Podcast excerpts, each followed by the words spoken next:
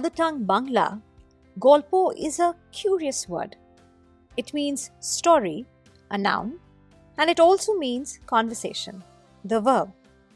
I have grown up to the wonderful sound of Golpo, stories and conversations that have shaped me to be the storyteller that I am today.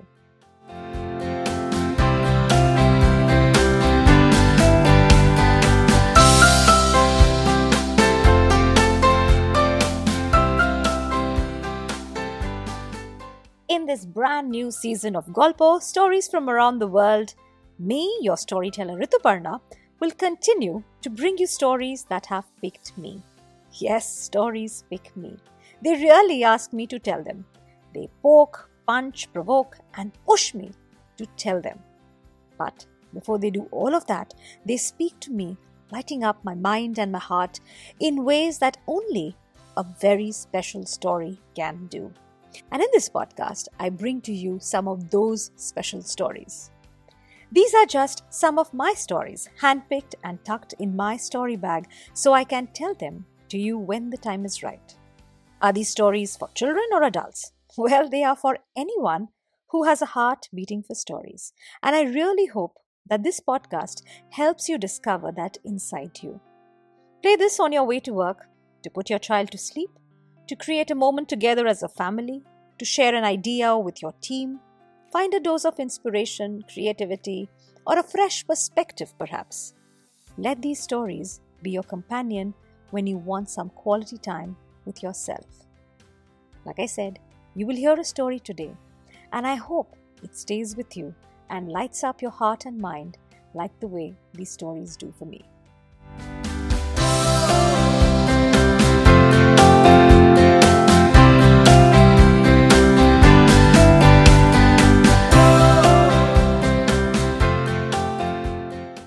Of the thousand tales that Scheherazade told to stay alive, this is one of them. A story so old that it has lived to this day, so I can tell it to you today. There once lived a hunter who hunted through the mountains and forests, catching a kill to trade and sell. Following him was his loyal hound, a hunter dog as fierce and brave as his master.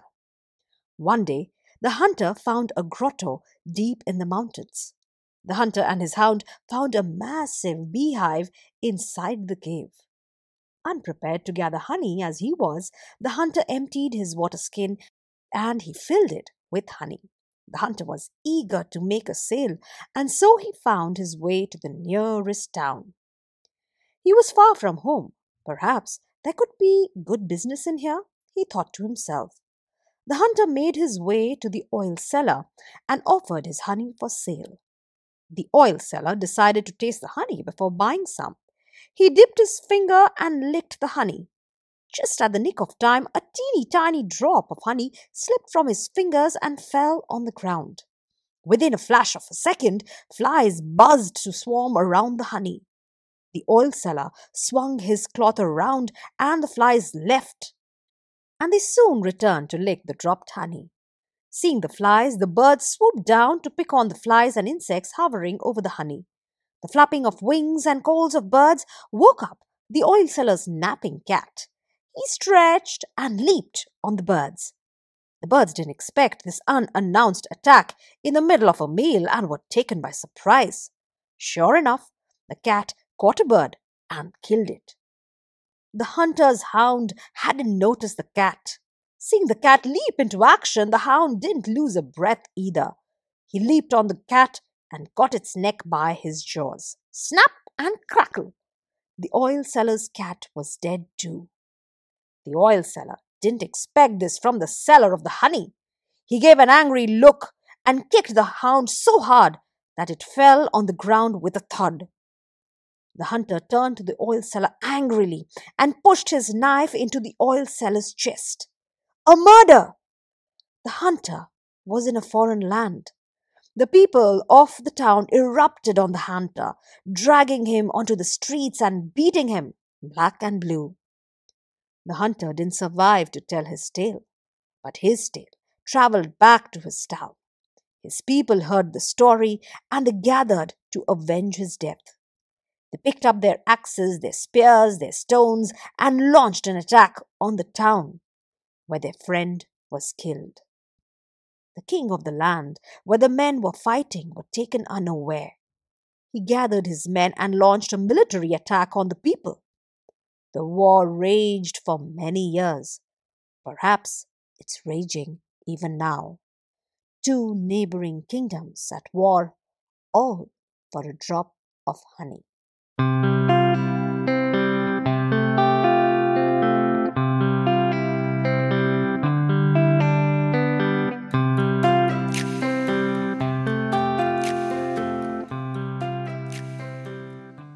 I love the story.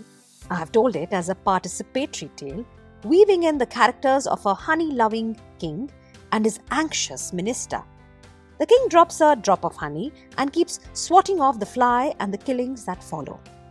He insists that it's not our problem until his problems escalate. My audiences have loved joining me in telling this tale everywhere.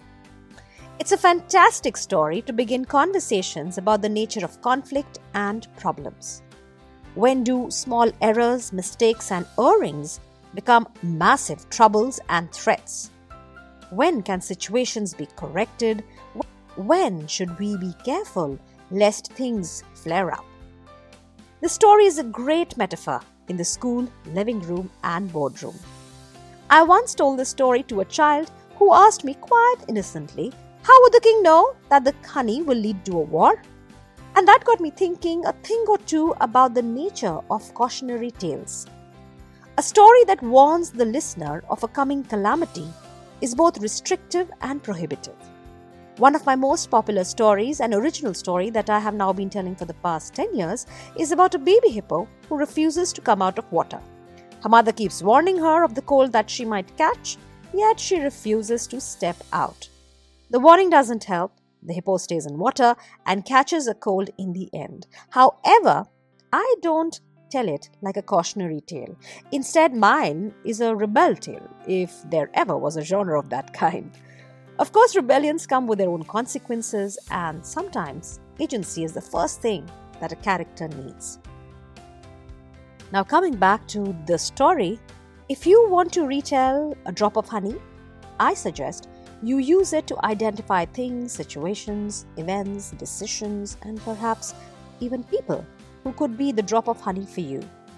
Tell the story to trigger conversations and dialogue around risk assessment, risk analysis, and risk mitigation. Wherever there is a risk, this one is a good story to talk about it. A small word of caution for the stories in this podcast. In no way am I moralizing any of these stories. I'm not a champion of morals, and I strongly discourage using stories to teach or prescribe a moral to children or adults. In this podcast, I'm trying to give you a context of where and how this story and any other story in this podcast can be used to start a conversation. A story is a great hook for dialogue. Play the story out or, or use it as a bridge to initiate conversation with your student, family, colleague, or client. I champion a two way dialogue between you, the teller, and your listener. So, no, don't try to package a moral or message with these stories. Be open to interpretation, don't be threatened by it. And if you're still lost for ideas, just listen. The story will speak to you when the time is right. If you want to talk to me, share your thoughts about these stories, or want to know how you can retell these stories in your work, just write to me at contact at yourstorybag.com.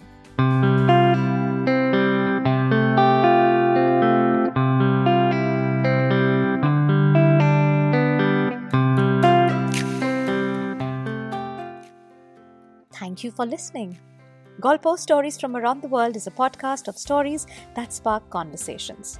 You will find a bunch of traditional tales in here, retold and bridged with the world that we live in today.